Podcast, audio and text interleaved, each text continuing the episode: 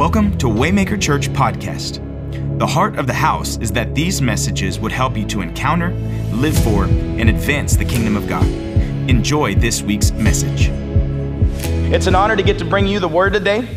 We are in our second week of our series called Reconstructing Faith. And uh, truth be told, I believe that these are difficult times that we live in, right? You can watch this, you can watch what's going on. If you've read the end of the book, the Bible, I tell you what, you're looking at some things going like, hey, buddy, right? There's some question marks that may be arising. There's some things in our heart, and there's, it's just a difficult time that we live in right now when we find ourselves in constant, how do I say this, conundrums of faith. Yes, the alliteration is intentional. Constant conundrums of faith. What we thought we know and the truth don't always seem to line up. This day and age, we find ourselves even dealing with a blatant disregard for the truth, which we learned last week should be expected. But does that give us the right to redefine truth? Does it give us the right to redefine truth? Last week, Pastor Joel dove into the reality that love is the foundation of our faith. It is the principal element by which all things work. And many struggle with that thought process. And this is why it is necessary to reconstruct our faith to His version. Say His version. His version. Oh, only about 30% of y'all did that. Say His version. His version. Not ours. His version of faith, His version of understanding. We need to reconstruct our faith and our story to His version, to His story which is our history. What does Proverbs 3, 5, and 6 tell us? It says, Trust in the Lord with all your heart. I love how the New Living Translation says it. It says, Do not depend on your own understanding. Another version I grew up with, it just simply says, Lean not on your own understanding, right? So that means that we're still leaning, but it's really not in our understanding. But the New Living Translation, it just simply says, Don't do it. Don't lean on your understanding. Seek his will in all you do, and he will show you which path to take.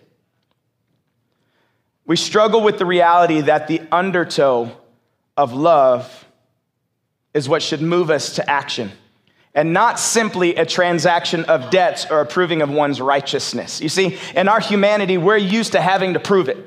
We're used to having to be better, right? You do something wrong, we do what we call we pay a penance, right? It's like, oh, I shouldn't have done that. I'm gonna go, I'm gonna bake them a cookie. I'm gonna bake them a cake. I shouldn't have done that. I said something. I need to call them up. Hey, do you guys wanna come over and have dinner? It's like we have to pay for what we've done. But that shouldn't be the undertow of it, especially when it comes to our relationship with God.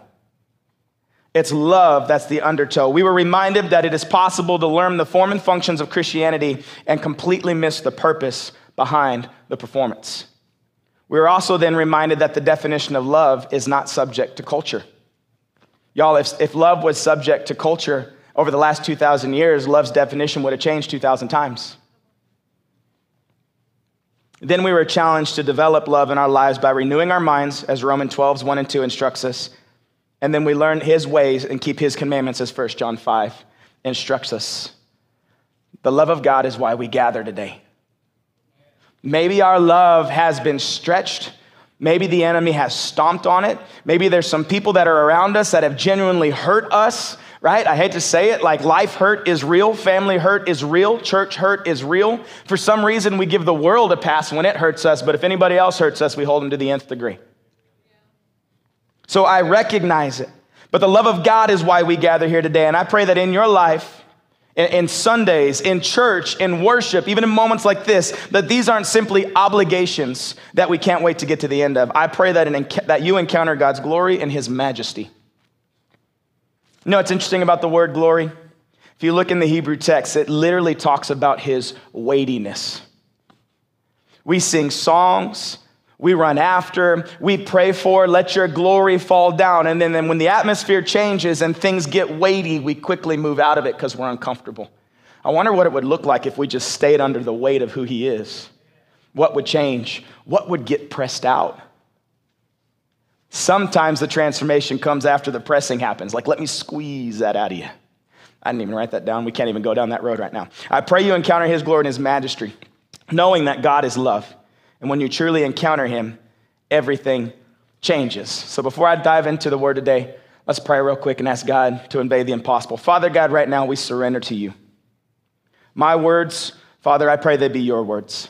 I pray I don't go off on any tangents you don't have set before us. Father, we thank you for today. We thank you for the transformation we've seen. We thank you for the baptisms. We thank you for the blood and the body that was shed on Calvary that we have just take, partaken in in the communion which you have asked us to do. Father, both the ordinances of the faith you've called us to have transpired in this place today, and we are thankful that you are moving. I pray right now that your word continues to move. I pray that our ears are receptive to your word that our hearts are ready to receive your word. And I pray that transformation happens in this place. I know repentance, Father God, is simply turning and going the other way. May the word spoken today cause us to take a look at our lives. And if we are in a misdirection, if we are going the wrong direction, Father God, that we would simply step in alignment with your word, knowing that repentance has taken place in that. God, I ask that you have your way in Jesus' mighty name. Amen, amen, amen. We all have experiences in our lives, right? Every single one of us in here, you have had experience after experience after experience. And, and some of them may have even become pivotal moments in our existence. It, it could have been an accomplishment that propelled you forward into your future. You may have done, a, how can I think? You may have done a science project, right? You just did a science project and you nailed it. It was an A plus, and the teacher's like, "Oh my goodness, that is absolutely amazing." You're like, "I'm going to be a scientist." You know what I mean? Like everything changed in that moment. You didn't even know you liked science until you did that project, and that little line went up in that fake thermometer that you made. And you're just like, "The Lord is good. He's called me to science." And that might have been in right some pivotal moments in our lives. Maybe it, some of these uh, experiences we've had that could have been a choice that someone else made when you were a child, maybe some kind of harm, some kind of abuse, something could have happened to cause you to no longer trust individuals. That there's a brokenness and there's a hurting on the inside, and you want to trust, but you just can't. And you want to feel worthy, but you always feel dirty. And there's experiences that have put you in that position where you're constantly fighting that. Maybe it could have been a choice um, that you made that changed the course of your dreams. Maybe it was something like I don't know, getting, getting pregnant at a young age or getting mixed up in drugs and alcohol, finding comfort in things like food or meds that, that then have been dealing um, with your body and changing some things. And all of a sudden, we're, we're dealing with the consequences of unhealthy and a hurting body.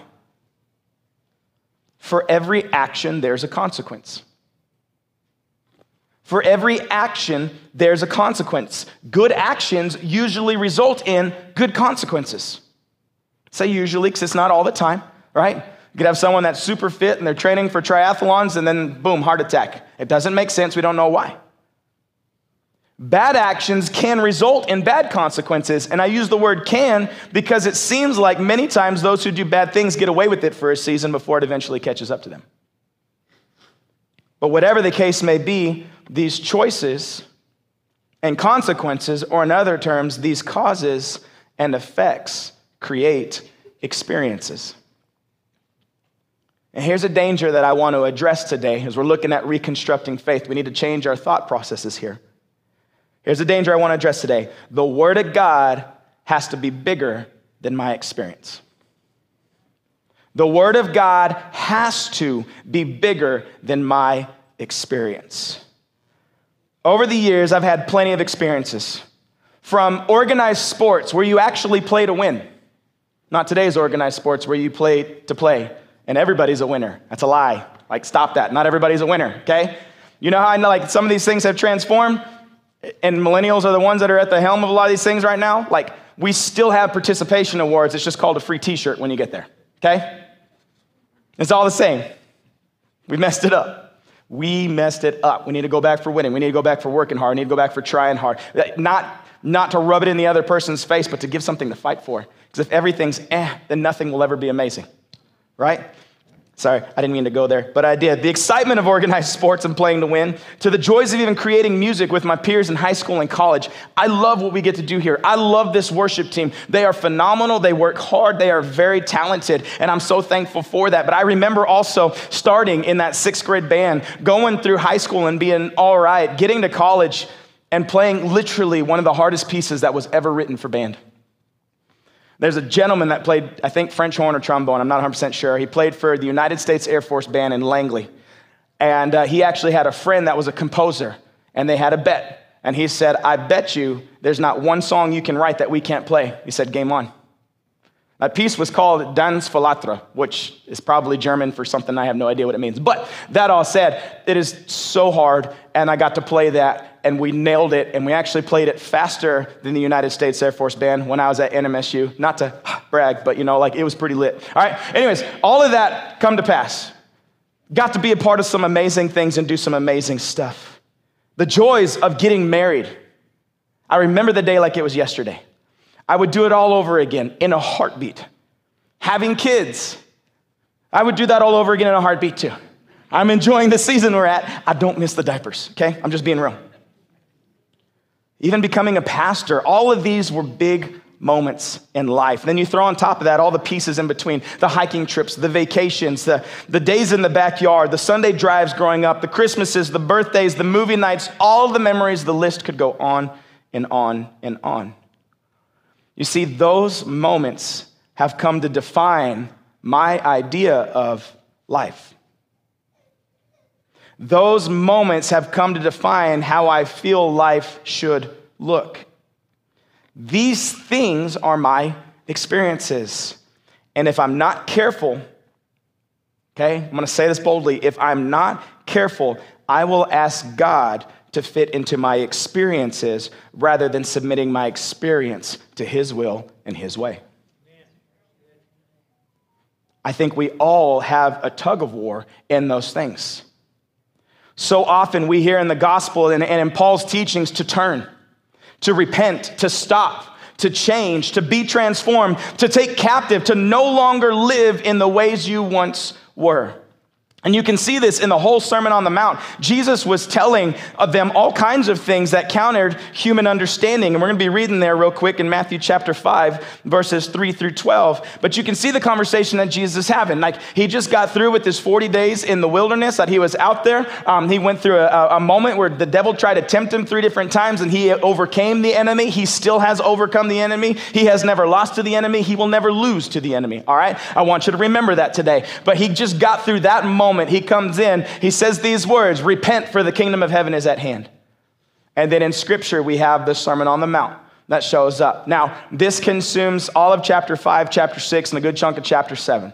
I'm not going to read all of it, but there's some things I want us to see here because Jesus immediately shows up and he's telling them things that kind of counter their understanding. He's telling them things that he's going like, "Hey, I know y'all think like this, but let's talk."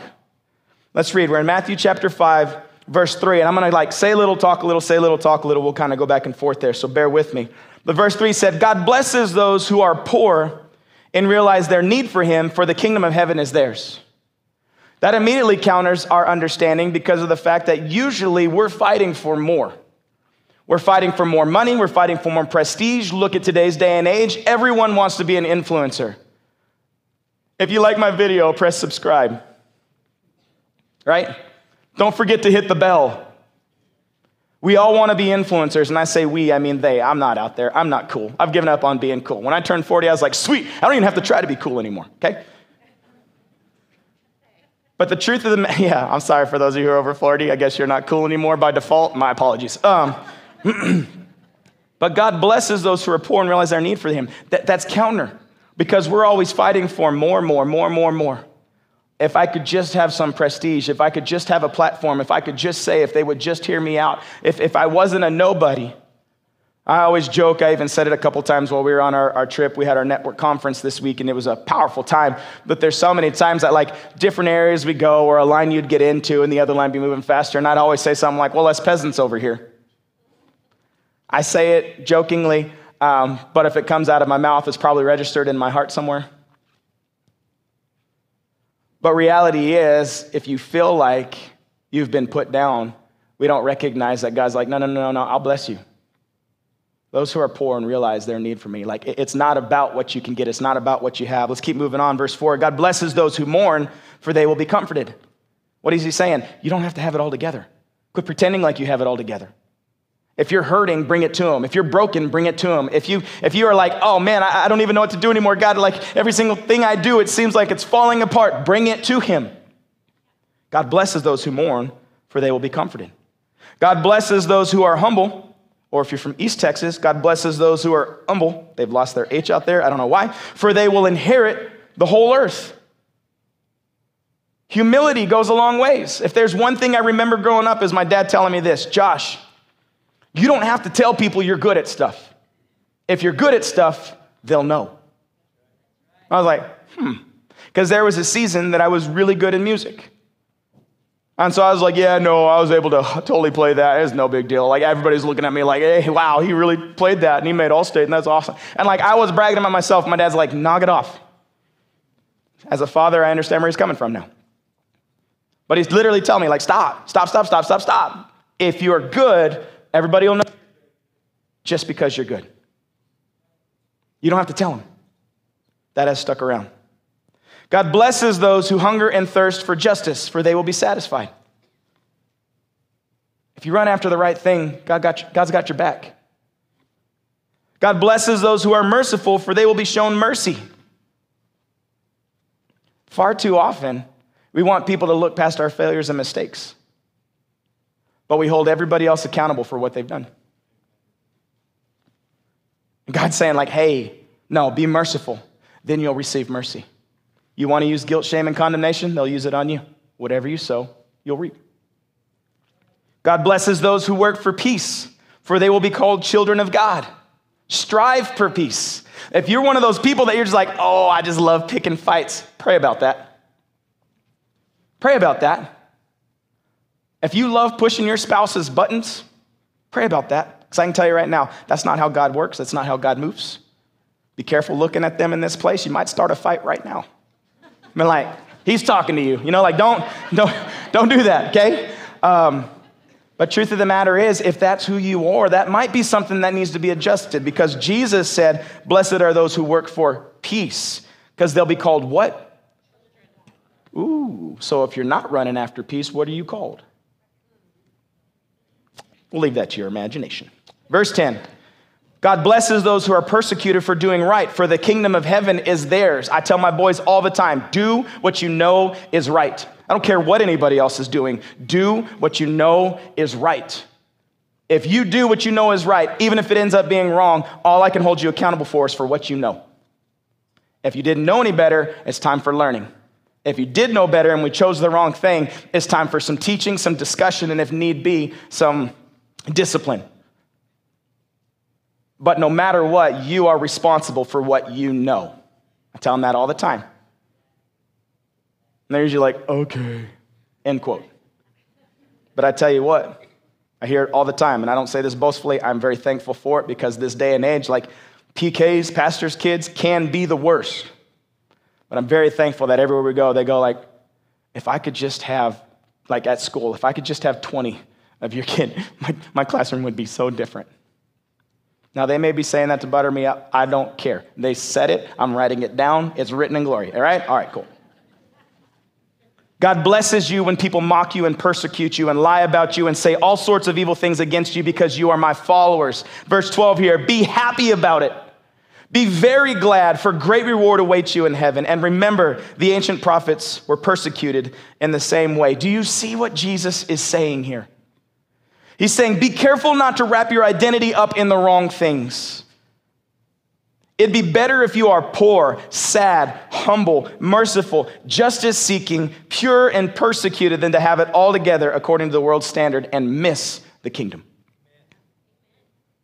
Does this mean Jesus wants you miserable? No, it does not. Because the fruit of the Spirit is love, joy, peace, patience, kindness, goodness, gentleness, meekness, self control. Jesus is simply saying, My kingdom is different. My kingdom is different. My life is different. If you run after this, then you might run after the wrong things. He's saying, Seek me. This is why he continues to teach what it should look like. In verses 13 through 16, he tells us to be salt and light, to literally make an impact, to be love with skin on it. Verses 17 through 20 of chapter 5, Jesus tells his listeners that he came to fulfill the law and warns of the hypocrisy of the teachers of religious law and the Pharisees. He's saying they're saying all the right things, but they're doing the wrong things. They're just heaping guilt, shame, and condemnation on you, but they're not doing the right things. That is not necessarily the way. He's saying, Follow me. Then he goes on to challenge the fullness of the law by comparing it to what is said and the truth behind it. And we're going to look at a couple of these examples. In Matthew chapter 5, verses 21 and 22, it says, You have heard that our ancestors were told, You must not murder. If you commit murder, you are subject to judgment. This is where Jesus talks. If your Bible's written in red, it's written in red here. It says, But I say, if you are even angry with someone, you are subject to judgment. If you call someone an idiot, you are in danger of being brought before the court. And if you curse someone, you are in danger of the fires of hell. See, those verses we want to look past so we feel justified in what we just said about the person we just said. I'm not making this up. Jesus says, You said it this way, but I say. Look at verse 27. It says, You have heard the commandment that says, You must not commit adultery. But I say, anyone who even looks at a woman with lust, let's be real, 21st century, anyone who looks at another person with lust, ladies, you're not free of this too. You guys deal with lust just as much as the men do. Anyone who looks with lust has already committed adultery in their heart. And then again, he takes the same approach with divorce. He takes the same approach with vows. He takes the same approach with revenge, and he's loving our enemies.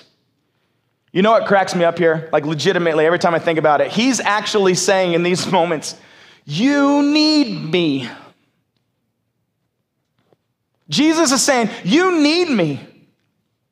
He knows he's a Messiah, so he's not saying that conceitedly. He is saying, You need me. You need my sacrifice. Because the truth is, you think you can follow this law. But the reality is, the heart of the law goes so much deeper than what you have learned, and you still can't do it. Do you understand that? The true fullness of the law and what is asked by God, we still aren't meeting the watered down version of it. And Jesus is saying, You need me. Jesus then moves into instruction about giving to the needy and making sure it's not done in vanity. If we're serving so we can be seen, we need to check our heart. Then he talks about prayer and fasting, but making sure it's not done in vanity, like is modeled by the religious leaders of that day. And then he teaches about how to pray and the truth about forgiveness. And you can see that in verses 14 and 15. He says, If you forgive those who sin against you, your heavenly Father will forgive you. But if you refuse to give others, your father will not forgive your sins. What's he saying? This is gonna look different.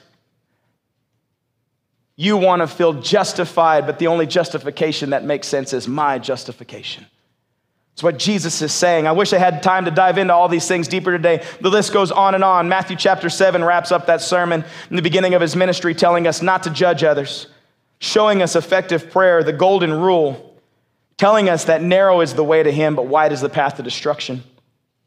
Then he also shows us how to identify people by the fruit of their lives, what true disciples look like, and the value of a solid foundation. And this is the essence of why we teach and why we preach to sure up the foundations. Sometimes we just need to put a little support back in place, going like, man, I didn't recognize that part was falling apart. Lord, I didn't recognize my heart was going down that avenue. I didn't understand that. In that entire sermon, though, I truly believe the crux of the message was centered around Matthew 6 33, where it says, Seek the kingdom of God above all else and live righteously. He will give you everything you need. Saying the kingdom of heaven is at hand. Seek the kingdom. The kingdom of heaven is at hand. Seek the kingdom. Jesus was saying, I have a way of life that is counter to your experience. Will you follow me?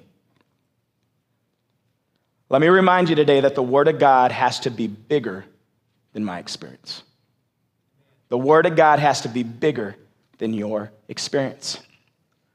Well, Pastor Josh, why is my experience such a big deal? Because in our humanity, the sum of our experiences has a tendency to become our identity. And when our identity or our experiences comes to be challenged by his word, we don't know who we are anymore.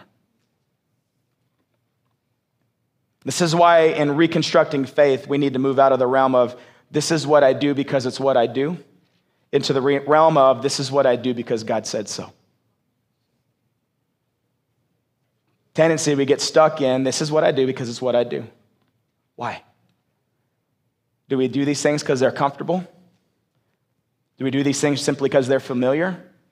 Or do we move into these things because God said so? In 2 Corinthians, Paul challenges the church with the same thought process. He is countering their logic because he sees the plight between what they think they know and the truth of the word. And he sums up that process with this statement in 2 Corinthians 5:17 it says, "This means that anyone who belongs to Christ has become a new person. The old life is gone and a new life has begun." He is literally saying, throw off the old man. It is literally what we saw happen over here. Two go in the water, the new version of you and the old version of you, one comes out of the water, the old version of you is dead. You're not merely the sum of your past mistakes. You're a child of God. A new life has begun. Even in baptism, baptisms, we see that is a new life in Christ, not just symbolically, but spiritually. And you see a vivid example of this in the Word. In Exodus, you have the children of Israel. They're in bondage for 430 years. Moses shows back up on the scene after being there. He's like, Let my people go. And Pharaoh's like, Oh, no, you don't. You know what I mean? And then there's 10 plagues that come to pass. All of those plagues are a mockery of the gods of Egypt. Every single one of those are a mockery of the gods of Egypt. So they're finally sent out of there. Not only are they sent out of there, they're sent out of there with stuff. Because on their way out, Moses is like, hey, ask them for basically everything they own the gold, the silver, all those things. They were mourning because they just lost all of their firstborns because the blood wasn't over the doorpost as it was, and the death angel passed the Hebrew people, but it didn't pass the Egyptian people. So you see all this thing. They're leaving, and they're leaving with bounty. They have everything they need. They get to the Red Sea, they're now stuck. God hardens Pharaoh's heart. He's trying to prove to them, I'm the one that's doing all these things. I'm the one that's in control. So, the military might and strategy and everything that Egypt has to offer, everything that Egypt stood for, they were like the Rome of the day. And they, they ran after them, and it says a pillar of fire comes up behind them, and it actually protects them. They walk across the sea on dry ground. Now, imagine you are fishing on a boat and watching all this happen. We're like, that's a big old cloud of fire. okay. Um, right? Imagine all that transpiring. And then a wind blows and it opens up. You're just like, say what? I'm not going to fish over there. I know there's no fish over there. but if you're to watch the people, you'd watch them walk in and walk out. It looks like they're going underwater and coming out of water. They walked on dry ground, but you see symbolism that happened there. In that moment, they were walking away from their past. After they were across, the fire went away. Pharaoh followed them and his army, which to me is absolute idiocy. I don't know what. I don't know what possessed him. I mean, it had to be God at where going like, follow them, I dare you. You know, like I, if I was like, hey, you know what? Your God can do that. We're just gonna go home. You know, like I'm pretty sure my attitude might have been a little bit different. Nonetheless, history tells us Pharaoh followed them. And one fell swoop, everything crashed together. That army was knocked out. Y'all, there, there's actually scientific proof that there's chariots and all those things right now in the Red Sea. It's all there. Okay? So the truth of the matter is, this came to pass. And in one moment, it was all knocked out. Here's the crazy part about it, though Israel, the Hebrews, were now no longer under the oppression of Egypt. They were no longer stuck. They were no longer slaves. But less than two days, they get into the wilderness over there. They're already complaining. Well, at least in Egypt, we had. At least in Egypt, we had shelter. At least in Egypt, we had meat that we could eat. At least in Egypt, we had water. Did you bring us out here to kill us, Moses?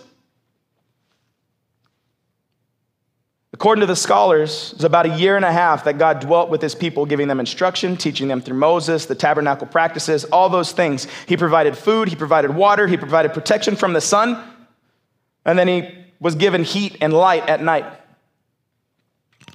But they still complained. And they went and scoped out the promised land and they came back with a negative report. Two of which was just like, we should go in there. If God said we can have it, we can have it. The other 10 are like, dude, did you see those guys? We were grasshoppers in their sight. There's giants all over that land. How are we going to beat them? You could see the war that was there. They complained. This invokes another 40 years of wandering in the wilderness. You know what's most interesting is the fact that the children of Israel were no longer slaves. They were no longer bound by their suppressors in Egypt, but because of their experience, mentally, they were still slaves. They were still stuck. They only saw the impossibilities when they were supernaturally having their needs met, needs met, whatever, you can interchange those, There's one hump, two humps Supernaturally, God was providing for them day after day after day. I firmly believe that the 40 years was used as a mental reset for the children of God. Even they were allowed to have some battles take place so that they could learn we can be victorious. That they're no longer slaves. You see, their experience kept them from the promise because their experience trumped his word to them. Their experience kept them from the promise because their experience trumped his word to them. God was asking them to surrender their old identity to him and to begin a new life. And often we do the same thing. How often do we miss God's promises or at least miss his original timing as we need another round in the wilderness to grasp onto the truth that his word is greater than our experiences? And we can see this struggle in our modern day living. People whose lives are wrapped up in their work, and, and that work is all of a sudden gone. Well, I, I just don't know who I am anymore. People whose lives are wrapped up in things. Maybe it's the nice car, the nice house, the fancy jewelry, the things that make it look like you have money. And now those things are taken away from you. I, I don't know who I am anymore. Maybe it's the mom whose whole life is built around being a mom, and now the kids are grown up and gone, and, and we have nowhere to, no one to mother, and, and, and now we're having an identity crisis. Here's something we all need to understand in Christ, we are a new creation. Old things have passed away, all things become new. In Christ, you are no longer the sum of your past mistakes. You're a child of God who, in their past, has made some mistakes, and in their newness of life, might still make some mistakes, but you are a son. You are a daughter of the king, not a product of your failure. You are more valuable to God than your work and what you can do for him. You are more valuable to God than any of the things this world equates with value. A prime example is the world wants to go back to the gold standard. Y'all, that's God's pavement in heaven. What we consider the most valuable metal on this earth is a base of a standard street material for God. You're more valuable to God than your parenting skills. If you're a new creation in Christ Jesus, the cross, the life, the death, the resurrection of Jesus, the ascension of Christ, the infilling of the Holy Spirit, all of these things point to something. The truth of the fact that God seeks us out and provides for us like He did the children of Israel. It shows us that God is in pursuit of us, that He wants to dwell with us, that He has come after us, that He has set up a tabernacle in the midst of us. It shows us that He made a way to be made new, not to be stuck in sin, not to stay subject to the fallen nature of this world. I want you to see something here. In Christ, humanity has the choice to be redeemed. I might challenge your thought process here for a moment, okay? Humanity has the choice to be redeemed. What Jesus did, the payment is enough. Anyone who comes to him is saved. Anyone. Will all come to him? No. But anyone who wants to come to him is saved. The price is paid in full. So, in essence, humanity is redeemed, even though there's some people that have not stepped into that redemption. Our redemption in Jesus is our choice and ours alone. Your parents can't do it for you, your spouse can't do it for you. You have to make that choice.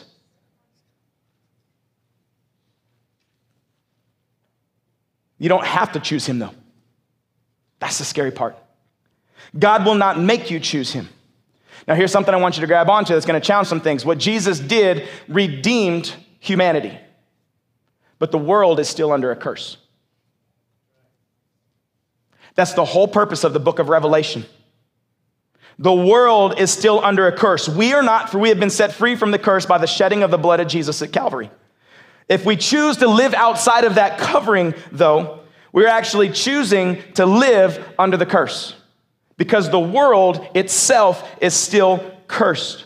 It's a fallen world. The trumpets in Revelation, the scrolls, the bowls that are poured out in Revelation, all of that is judgment on this physical world. Not simply the humanity that occupies it, but the physical earth. That is why it groans with labor pains at the end of days. I'll tell you right now, God will finish what He started. In the beginning, there was one kingdom, and in the end, there will be one kingdom. God will restore order. There will be a great white throne judgment. You're not going to get away from that. We will all stand before Him one day. I'm hoping to be at the judgment seat of Christ. That way, at the great white throne judgment, we're, we're, we're just there with Him. Either way, those things will come to pass. Whether you fully believe in them or not, the truth of the matter is they will come to pass. There will be a new heaven and a new earth. There will be, uh, we will be in resurrected heavenly bodies as originally intended in the creation account of Adam and Eve. God is giving you the ability to step into this newness of life now. As we live in a fallen world, it will not be all cupcakes and roses, but we can live in communion with God this side of eternity if we'll simply surrender our kingdom to His and let His word reign over our experiences. We need to surrender our old identity to Christ and begin our new life. How do I do that, Pastor Josh? I'm glad you asked.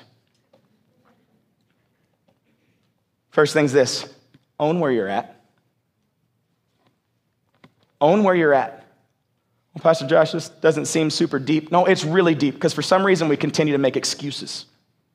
Well, I mean, like, this happened to me when I was a little kid, and so really it's their fault. No, own where you are at. If you know what happened and you know what transpired, it doesn't matter what it is. Own where you are at. Quit blaming people for your past. Quit blaming people for your mistakes. Quit blaming people for your choices because there has come a point in time that you understand, but it's still their fault. I don't know about you, but I don't want to live underneath someone else's attitude, underneath someone else's demeanor or opinion. And the irony is, they probably don't even know they hurt you. I'm not going to give someone else that much authority in my life. Own where you are at. If you see the identity struggle in your life, own it. You have nothing to prove, you have nothing to hide.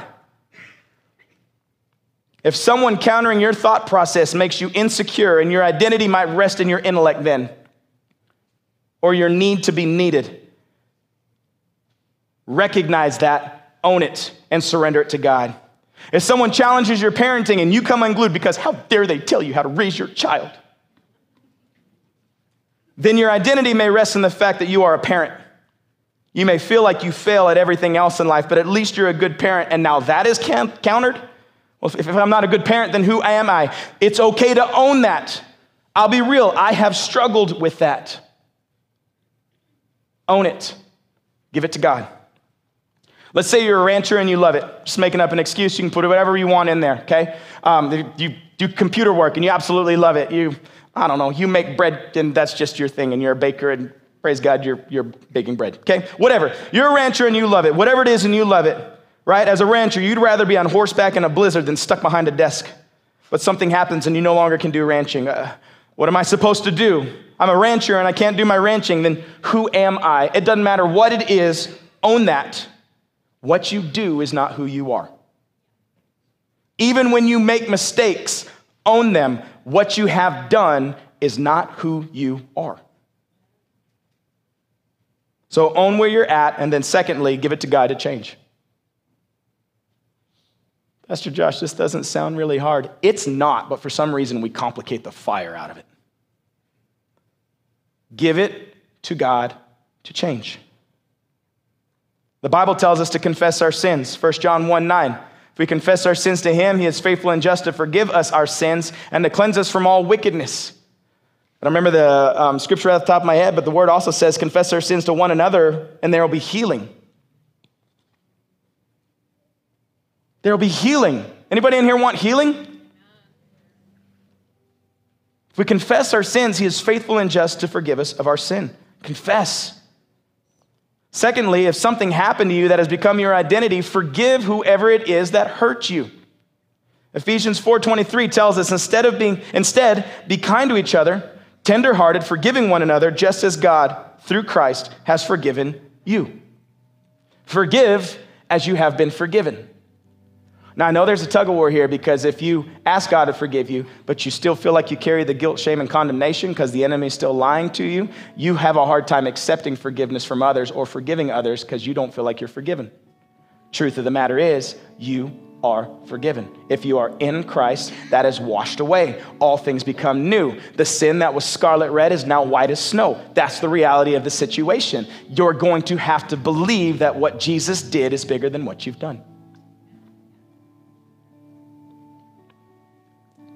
If we have stood in our own ability or provision, ask God to forgive us of our pride and to help us to grow in humility. For James 4, 6, and 7 tells us he gives grace generously. As scriptures say, God opposes the proud, but he gives grace to the humble. So humble yourselves before God, resist the devil, and he will flee from you. See, we love quoting the resist the devil and he'll flee from you, but we forget that first part. Humble yourself before God. Surrender to him, surrender to his kingdom, surrender to his way. This list could easily go on and on. Note that this journey will follow the same avenue for everyone. But it's going to look slightly different as well because there's not one of us in here that can truly say that we have walked a mile in someone else's shoes. We may have similar experiences, but we haven't had the same experiences. Give it to God to change allow His Spirit, the Holy Spirit, to come into your life, and then begin to listen to His instruction as the Word tells us that He will guide us into all truth in John 16 13. Which simply leads me to my last point walk in the newness of life. Walk in the newness of life. God's word will change your norms. It will. It doesn't matter who you are, when you truly surrender to God, it's amazing how our past begins to fade away. The drug addict walks away from the drugs, the alcoholic walks away from the alcohol. The one that's addicted from, to food walks away from the buffet. Like it's, it's amazing how all of these things begin to transpire. That's why there's some movements that are out right now that I'm going like, there's no way God can support that because there's no transformation. You can't ask God to bless your sin. Transformation changes. Walk in the newness of life. God's word will change your norms. This might challenge your identity if your identity is wrapped up in the world's point of view.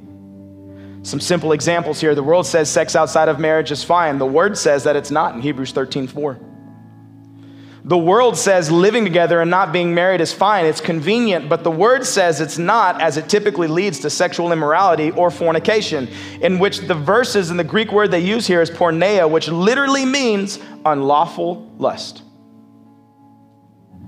The world says, let your heart lead you, but the word tells us that man's heart is deceitful above all things and desperately wicked in Jeremiah 17 9. The world says, let your anger be your fuel to obliterate your enemies. The word says, don't let the sun go down on your anger and to love your enemies. This is a different kingdom. We're talking about reconstructing faith. This is a different kingdom. You can't make faith look like the world. And I'm gonna tell you right now, this is one thing that's so unique about Christianity that I wish everybody would grab onto. First things first, there is no human on this earth that would set the standard so high that we would need a Savior.